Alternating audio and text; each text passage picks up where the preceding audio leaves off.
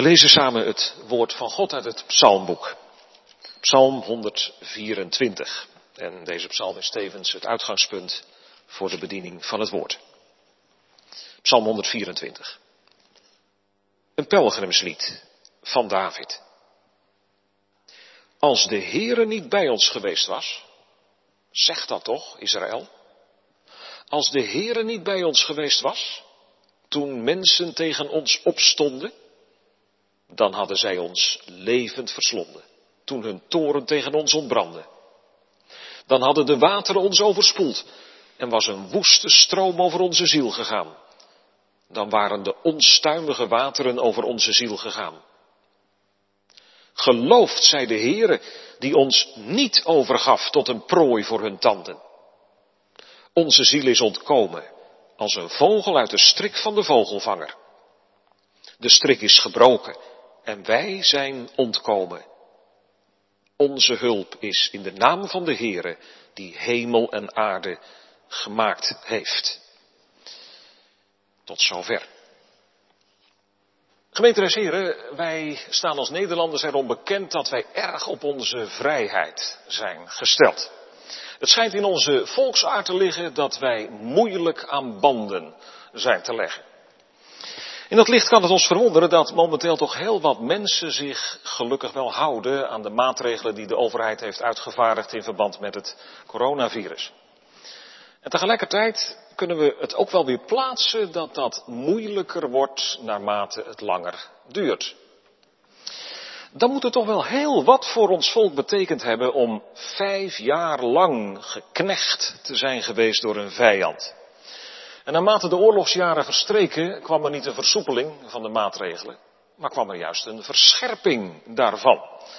Denk aan de avondklok die werd ingesteld aan de verduisteringspapieren die moesten worden aangebracht, aan het samenscholingsverbod, aan het verbod om bepaalde lectuur in huis te hebben, aan het verbod om te luisteren naar Radio Oranje, aan de beperking van het voedsel, waardoor tal van artikelen alleen maar op de bon te verkrijgen waren en zo nog veel meer.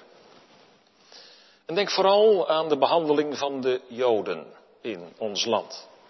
Eerst werden alle Joodse ambtenaren ontslagen. Vervolgens mochten Joden zich niet meer in openbare gelegenheden vertonen. Dat beruchte bordje voor Joden verboden. Vanaf mei 1942 waren ze verplicht om duidelijk zichtbaar de gele Jodenster te dragen. Daarna begon het oppakken van de Joden. Om vervolgens massaal vernietigd te worden, als was het ongedierte. Van de 140.000 Joden die er in 1940 in ons land waren, zijn er 104.000 niet meer teruggekeerd. Wat is vrijheidsberoving een verschrikkelijk iets, zeker als er ook nog eens het leven bij gemoeid is. Als wij in deze dagen beelden van de bevrijding zien, dan kunnen we ons wel voorstellen, een beetje denk ik, hoe uitgelaten de mensen waren. En u die het meegemaakt hebt, en die zijn er onder ons zeker nog, die weten dat helemaal. Het juk was verbroken. Moet je je eens even voorstellen, jongens en meisjes, dat er iemand is gekomen die jouw handen heeft gebonden met touwen. En je voeten ook. Dus je kunt geen kant meer op. Je kunt je armen niet meer uitbreiden, je kunt niet meer lopen, je krijgt het er benauwd van. Maar gelukkig, er komt iemand naar je toe en die knipt die touwen weer door. En dat betekent, je kunt weer gaan en staan waar je wilt. Nou, zo'n soort gevoel moeten de mensen in 1945 ook hebben gehad. Nu zijn we 75 jaar verder. Iemand die zelf de oorlog heeft meegemaakt, zei onlangs tegen me, nu met die corona crisis komt die hele sfeer van oorlog weer bij mij boven. Dat gevoel van beklemming, van onbestemde angst. Wat gebeurt er eigenlijk? Wat hangt er ons nog meer boven het hoofd? Ook al is het natuurlijk anders dan in een oorlog, maar wij voelen in deze maanden een klein beetje aan wat het betekent om niet alles te kunnen doen wat je wilt. Om niet te kunnen gaan en staan waar je wilt. Dingen die afgesloten zijn, onbereikbaar. Mensen die elkaar niet kunnen zien. Krijgen wij straks de vrijheid weer? Maar we moeten daar wel een vraag bij stellen. Welke vrijheid bedoelen wij dan eigenlijk? Bedoelen wij de vrijheid voor ons eigen ik?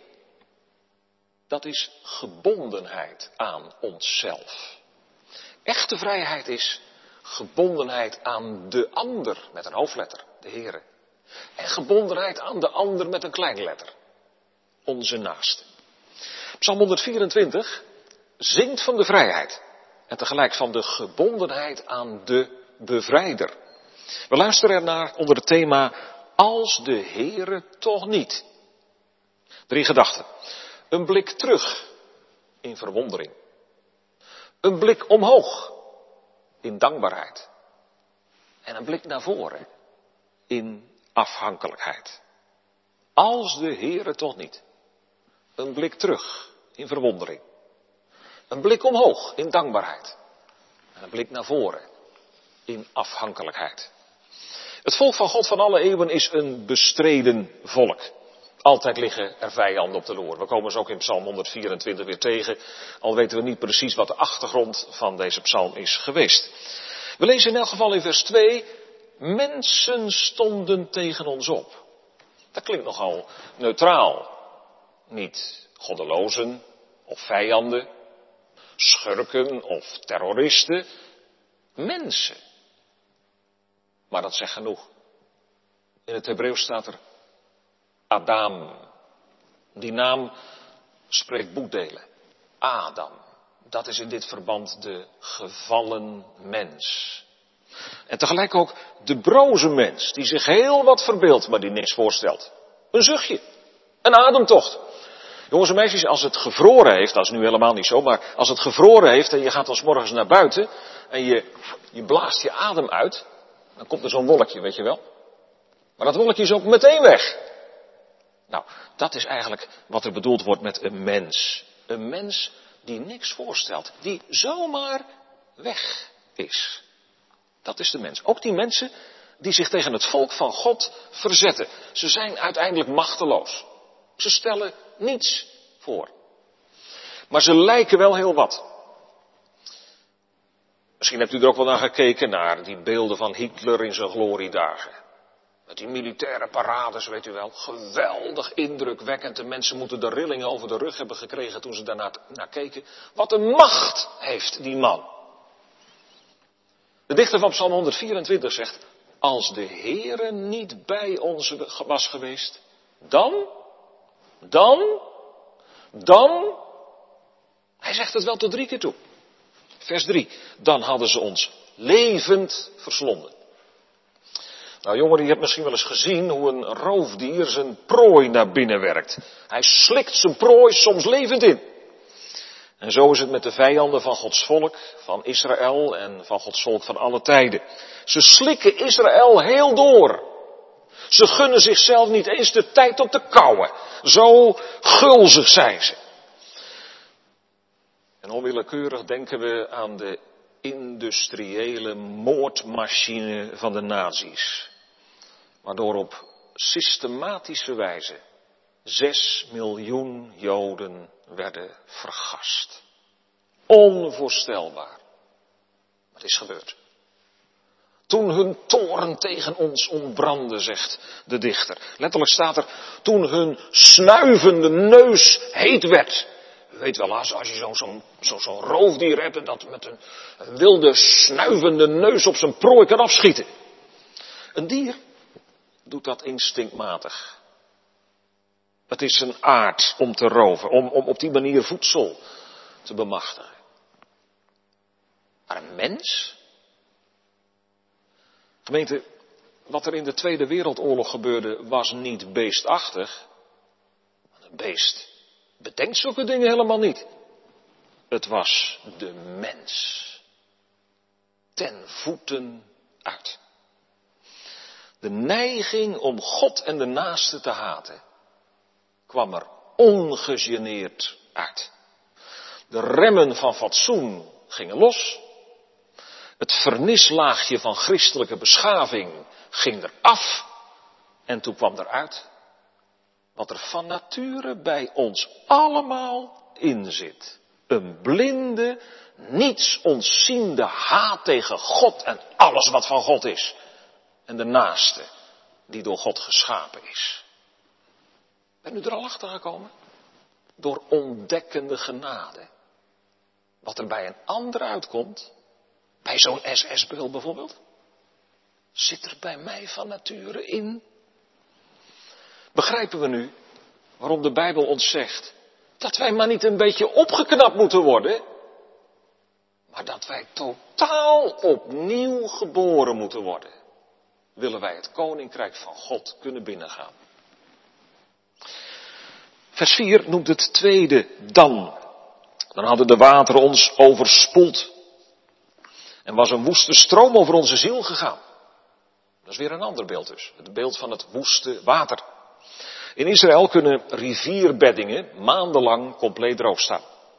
Maar als dan plotseling stortbuien losbreken, dan stromen ze met grote kracht vanaf de bergen naar beneden en dan vullen ze die dalkommen in een ommezien met water. En dan zo dat, dat, dat het hele dal onderloopt. Tegen de kracht van dat wilde water is niets bestand. Gebeurde jaren geleden dat Bedouinen hun kamp hadden opgeslagen in een dergelijk dal. En toen plotseling de watermassa naar beneden kwam, werden de twintig bewoners allemaal meegesleurd door de waterstromen. Ze hebben het niet overleefd. En het derde dan in vers 5 onderstreept dat nog eens. Dan waren de onstuimige wateren over onze ziel gegaan. En niet voor niets wordt er hier twee keer over onze ziel gesproken. En in vers 7 nog een keer. Onze ziel als de zetel van onze gevoelens. En in dit verband vooral de gevoelens van, van, van angst en schrik. Zo is de macht van de vijanden voor Israël geweest. Als een stortvloed van water die tot over de lippen dreigde te komen. En laten we er niet overheen lezen dat die vijanden dat deden in hun toren. Vers 3, toen hun toren tegen ons ontbrandde. Wat zit daar toch achter, gemeente? Achter die drang om Israël te vernietigen. En daarna om de christenen uit de weg te ruimen. Uit archiefmateriaal van het Derde Rijk is niet lang geleden aan het licht gekomen, u weet die archieven die gaan steeds meer open, is aan het licht gekomen dat Hitler van plan was om eerst de Joden uit te roeien, om daarna zijn pijlen te richten op de christenen. Dat betekent dus dat in zijn gedachten alle christenen hetzelfde lot te wachten zou staan als de Joden. De Heer Jezus heeft gezegd, als de wereld u haat, weet dat zij mij eerder dan u gehaat heeft. Waarom de vernietiging van zoveel Joden in de oorlogsjaren? Waarom het antisemitisme dat vandaag weer overal opvlamt, ook in ons eigen land? Daar zit de haat tegen Israëls God achter. Waarom de christenvervolging, die wereldwijd hand over hand toeneemt? Het is de haat tegen de door God gegeven zaligmaker van de wereld, de Heer Jezus Christus.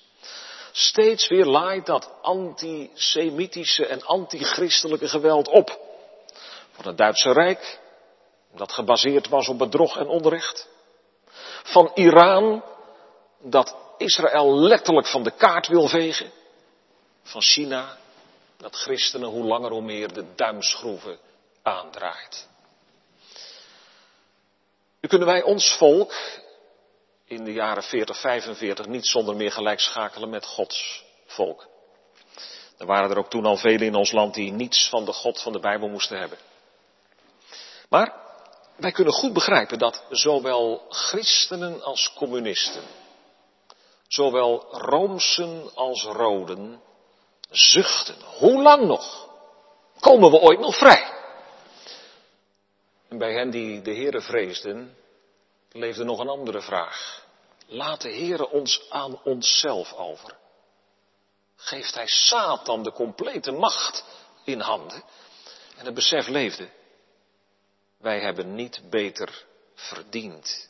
De Heere zou geen onrecht doen als hij ons in de ellende liet zitten. Als ook zijn kerk onder zou gaan in die stroom van duivels geweld. En we hoorden net, dat was het plan van Hitler. Om dat te laten gebeuren. Gemeente, leeft dat besef ook vandaag, nu wij een andere crisis meemaken. Brengt die ons tot verootmoediging? Bidden wij het mee met Daniel? Heren, wij, nee, niet, niet zij, wie dan ook maar, wij hebben gezondigd. Heren, vergeef. Omwille van uzelf. O mijn God. De macht van de boze, de macht van de antichristelijke vijand, kan een kind van God ook persoonlijk zo voelen. Heren, als u niet met mij geweest was, dan zou de oude Adam, de macht van mijn eigen boze hart, het al honderd keer gewonnen hebben. Dan zou dat geloof dat u zelf in mij gelegd hebt, zijn opgeslokt. En het zou nooit meer boven de grond zijn gekomen. Laten we zo in deze dagen ook terugkijken. Als de Heere niet bij ons was geweest, dan zouden wij verzwolgen zijn onder de macht van het kwaad. Als volk, onder de Duitse overheersing. Dan zou er niet één Jood in deze wereld zijn overgebleven. Dan zou de kerk overal ondergrond zijn gegaan en vervolgens ook overal vernietigd zijn, als de Heere niet met mij was, zegt ook een christen, dan verzonk ik zelf voor eeuwig in de diepte. Dan kun je alleen maar terugkijken in verwondering. Gered. Bevrijd. Ook al was het op het nippertje. Zoals je in het verkeer soms net nog een botsing kunt vermijden. Maar hij was er. Die God die trouw is. Die trouw houdt. En die leeft tot in eeuwigheid. En die nooit loslaat wat zijn hand eenmaal begon. Vervolgens, als het tweede, een blik omhoog. In dankbaarheid. De verwondering van deze dichter gaat zich ook uiten in dankbaarheid. In vers 6. Gelooft zij de Heere die ons niet overgaf tot een prooi van hun tanden. Dat is nog net weer even een ander beeld, hè? een roofdier dat zijn prooi in de bek houdt geklemd om die uiteen te scheuren met zijn scherpe tanden. Wat is de nood hoog geweest? Maar gelooft zij de Heere. Er is geen enkele reden om te roemen in mensen. Wie heeft ons bevrijd in 1945? Niet de macht van de geallieerden, niet het binnenlands verzet, niet de knokploegen en de koeriers, niet de bommenwerpers boven het roergebied, niet de vliegtuigen die in de oorlogswinter in het westen van ons land, hoe dankbaar we er ook voor mogen zijn. Maar de Heere was het. Hij gebruikte mensen en instrumenten in zijn hand. Maar hem komt alleen de dank toe. Het was onverdiend van de zijde van volk en kerk. Het is alleen maar om Jezus wil. Als de Heere niet bij ons of met ons geweest was. Is dat ook niet een van de namen van de Heer Jezus? Immanuel, God met ons. Dankbaar mogen we zeggen, God was met ons in de bevrijding. Nee, niet op een goedkope manier. Niet zo dat wij de Heer kunnen annexeren. Dat Hij vanzelfsprekend wel aan onze kant stond. Vergeet niet, een mens kan dat zo makkelijk zeggen. U weet het hè, wat er op de koppelriemen van de Duitse soldaten stond. God met ons. We kunnen het alleen maar in ootmoed zeggen. God was toch met ons. Hij heeft aan ons gedacht, ondanks dat we zo anders verdiend hadden. Om Jezus wil. Omdat God de Vader hem overgaf aan de duivelse macht en aan de helse verschrikking. Zo brak hij onder de toren van God over de zonde van zijn volk. De vrucht van zijn werk is allereerst geweest dat hij zijn volk bevrijd heeft van de slavernij van de zonde en van de macht van de Satan. Toch mogen wij zeggen, gemeente, dat de bevrijding in 1945 niet los van zijn werk is te zien. Om hem heeft God de genadetijd voor deze wereld verlengd en ons volk de gelegenheid gegeven tot hartelijke bekering. De vraag is wel wat wij als volk met die 75 jaar verlenging van genadetijd gedaan hebben. Moeten wij niet eerlijk zeggen dat het met Nederland zo gegaan is zoals het zo vaak met Israël ging?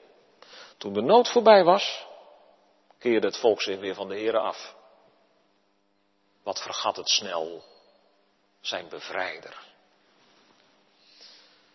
Vers 7 spreekt opnieuw in een sprekend beeld. De vogel die uit de strik van de vogelvanger vrijkomt. Daarbij moeten we ons een houten raam voorstellen, dat aan beide kanten met een net bespannen is. Als het raam dichtklapt, dan zit de vogel opgesloten.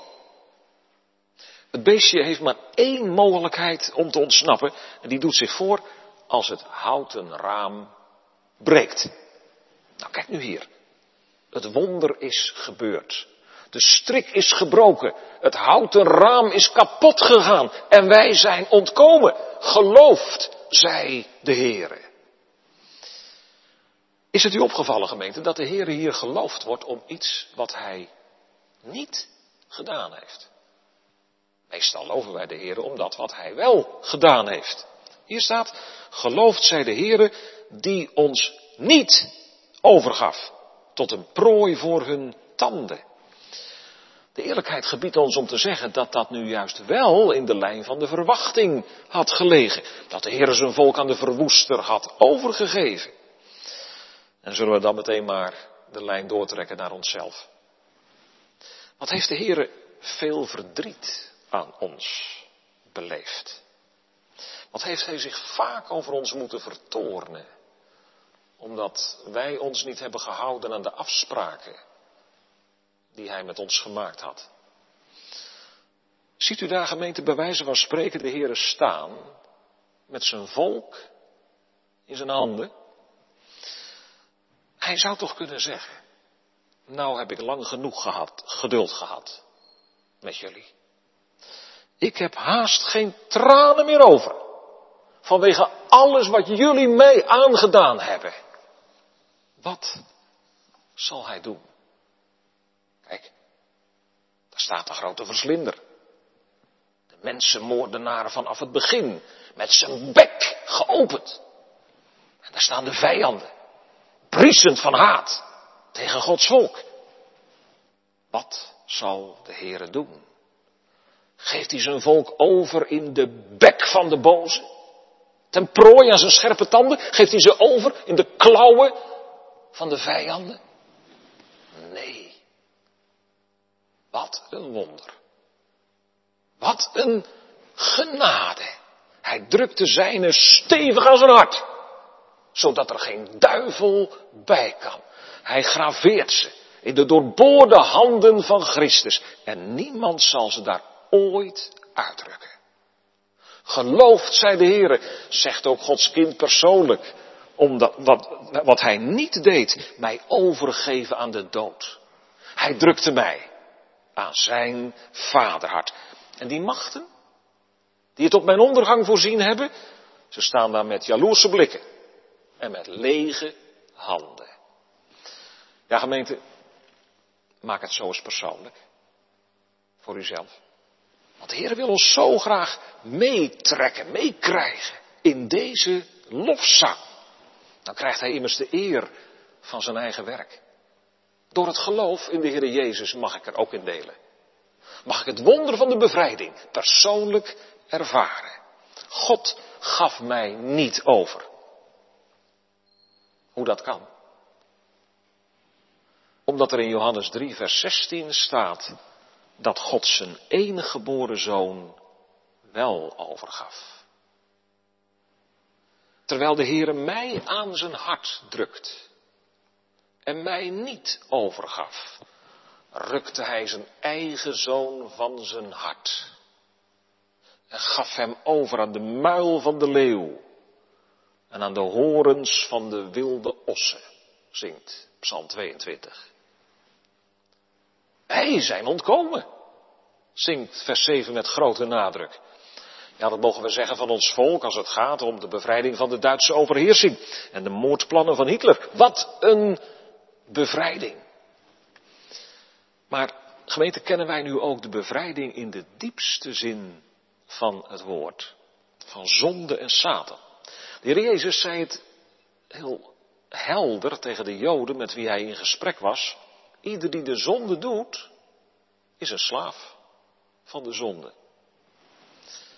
Vinden wij nog steeds ons element in een leven zonder God? Met een kerkelijk verflaagje. Maar intussen doen wij gewoon waar wij zelf zin in hebben. Gaan we onze eigen gang. Wel, zegt de Heer Jezus, dan zit je nog in, onder de knoet van de boze. Dan ben je nog in de ban van de zonde. En hij zegt er meteen achteraan, als dan de zoon, dat is hij zelf, als dan de zoon u vrijgemaakt zal hebben, zult u werkelijk vrij zijn. Mens, je kunt echt vrij worden. Ook jij, jongeren, die misschien wel porno verslaafd is. Er zijn heel wat jongeren die dat zijn. Of u, die misschien niet een speciale zonde hebt, maar die maar al te goed weet dat u niet in de echte vrijheid staat. Zie, hier is hij. Uw, jouw bevrijder. Wat heerlijk als we die vrijheid mogen kennen. Vrij van de schuld tegenover God. En vrij om Hem en mijn naaste te dienen. Vrij om tot de lofprijzing te komen, nu en tot in eeuwigheid. Geloofd zij de Heere, die ons in hun tanden niet heeft overgegeven. Die ook mij, o wonder, niet overgaf in de macht van de boze. Maar, zegt iemand, dat klinkt nou allemaal wel mooi, maar nou zit ik toch wel met een vraag. Al die doden dan, die wel omkwamen. Loop alleen maar eens over oorlogsgraven in Normandië. Of op de Grebbeberg in Renen. Of in Margraten in Limburg. Kijk eens naar die, die talloze monumenten van mens, voor mensen die gefusilleerd zijn. Ook in Nunspeet en omgeving.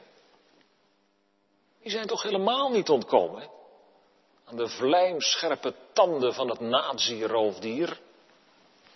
En laten we eerlijk zijn, wordt ook uiteindelijk niet elke gelovige eens door de dood weggenomen. Overdrijft deze psalm dus niet als hij zegt, wij zijn ontkomen. Toch niet. Wij hoorden al dat Jezus helemaal is overgegeven in de tanden van de tegenstander. Maar dat was niet het laatste. Hij stond op uit de dood en hij baande een weg dwars door de dood heen naar het leven. Voor wie? Voor allen die hun vertrouwen op Hem stellen. Ontroerend zijn de vele voorbeelden van christenen die moedig en blijmoedig het vuurpeloton tegemoet gingen, omdat ze zich het woord van de Heer Jezus herinneren. Wees niet bevreesd voor hen die het lichaam wel kunnen doden, maar die de ziel niet kunnen doden. Ze wisten het. De kogel brengt mij rechtstreeks de hemel in. Toch ontkomen. Hoe zou dat met u, met jou, met mij zijn? Misschien denkt u of jij, ja, daar word ik op dit moment niet voor geplaatst. Nee, niet voor het vuurpeloton, dat is waar. Maar wel voor de vraag, hoe zul je rechtvaardig verschijnen voor God? Voor mensen die het lichaam doden hoef je niet bang te zijn, zei de Heer Jezus. Hij voegde er wel aan toe, wees veel eer bevreesd voor hem die zowel lichaam als ziel kan verderven in de hel. De bevrijding van 1945 betekende verlenging van de genadetijd voor ons volk, ook voor ons. De meeste van ons behoren tot de generaties die de oorlog niet hebben meegemaakt. Maar het appel van het evangelie klinkt, juist ook tot jullie, jongeren, laat, ik maar zeggen tot ons, onze generaties die het niet hebben meegemaakt. Gebruik de vrijheid nu om de Heer te zoeken, om Hem lief te hebben, om Hem te volgen, om Hem te dienen. Dan ben je echt vrij. Zoek die echte vrijheid bij de Heer Jezus. En dan kom je tot je bestemming. Dan zal je loflied klinken. Geloofd, zij de Heer. Ten slotte nog een blik naar voren. In afhankelijkheid. Hoe moeten we nu verder? In een vrij land. Vandaag, nu heel andere moeilijkheden onze aandacht vragen. Wat kunnen wij ons onzeker voelen? Oorlogen vinden tegenwoordig veel meer plaats op de manier van een veenbrand. Ondergronds. Je ziet de vijand niet, maar hij is er wel. En zo werkt het terrorisme, dat sinds de Tweede Wereldoorlog vele, vele slachtoffers heeft gemaakt in de hele wereld. Wij zouden bijna vergeten dat Nederland zich op dit moment nog steeds op dreigingsniveau 3 bevindt. Wat kunnen wij ons ook hulpeloos voelen te midden van de gedeeltelijke lockdown waarin we nog verkeren? Hoe lang gaat dit nog duren? Zal er een vaccin worden gevonden? En wanneer is dat beschikbaar? En wordt ooit alles weer normaal? Persoonlijk kunnen we soms zoveel verdriet hebben dat we denken, hoe kom ik er doorheen? Vers 8 zegt, onze hulp is in de naam van de Heere. Misschien is iemand geneigd om te vragen, meer niet? Alleen maar een naam? Ja, maar die naam is genoeg. Die naam zegt, ik ben er. En ik zal er zijn. Maar hebt u verder dan niets concreets te melden? Vraagt iemand. Nee. Geen handvatten buiten de naam om. Onze enige hulp is in de naam van de Heer. Zo beleidt Israël. Zo beleidt ieder die door het geloof in Christus in Israël is ingelijfd. Gemeente, wij kunnen niet steunen op wat wij in het verleden ervaren hebben. Voordat je het weet is dat oud brood, dat beschimmelt. Wij weten ook niet wat ons morgen te wachten staat. We weten wel dat er briesende machten zijn die het op de ondergang van Gods volk voorzien hebben. Maar daartegenover, onze hulp is in de naam van de Heere. En kijk goed hoe het hier staat. In de naam. Daarbinnen ben je beschut. De spreukendichter zegt het heel mooi. De naam van de Heere is een sterke toren. De rechtvaardige snelt daarheen en wordt in een veilige vesting gezet. Gemeente, in die naam. En dan denken we nader bepaald nog aan de wonderbare naam van Jezus. Mag je je bergen. Daar vind je onderdak. Daar word je verzorgd. En jongeren, die naam is over jou uitgeroepen. Jij bent in die naam gedoopt. Ben je op zoek naar waar je vandaag veiligheid en vastheid kunt vinden? Ga in het gebed naar die God die jou heeft laten dopen. Die toen tegen jou zei, ik ben de Heere, jouw God. Wat je er ook van gemaakt hebt in je leven. Hoe vaak je ook mijn geboden hebt overtreden. Erken het maar. Dat jij het fout gedaan hebt. Maar schuil maar in mijn naam, in de naam van de Heer Jezus. Dan ben je veilig. Kom je, zegt hij. Kom je? Gemeente, ik begon de preek met te zeggen dat wij Nederlanders erg op onze vrijheid gesteld zijn. Gezag ervaren we al snel als betuttelend. Wij willen onafhankelijk zijn. Maar nu hoop ik niet dat u ook onafhankelijk van de Here wilt zijn.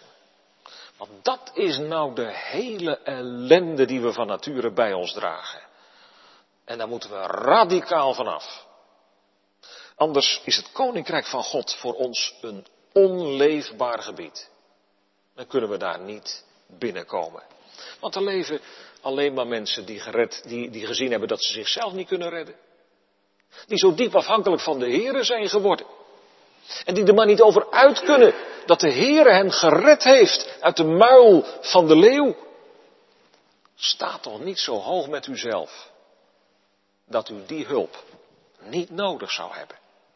Want dan ben je pas echt reddeloos, verloren.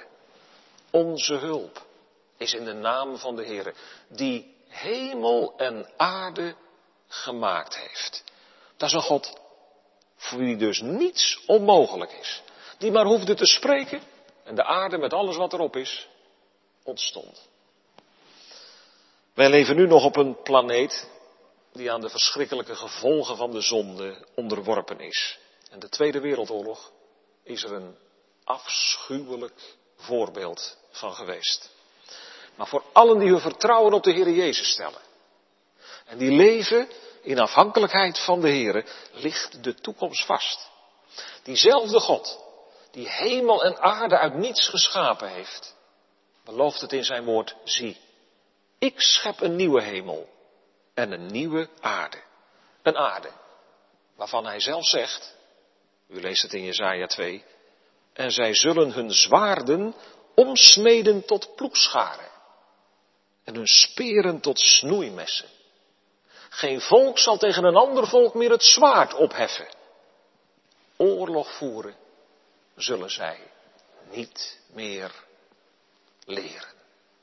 Halleluja. Amen.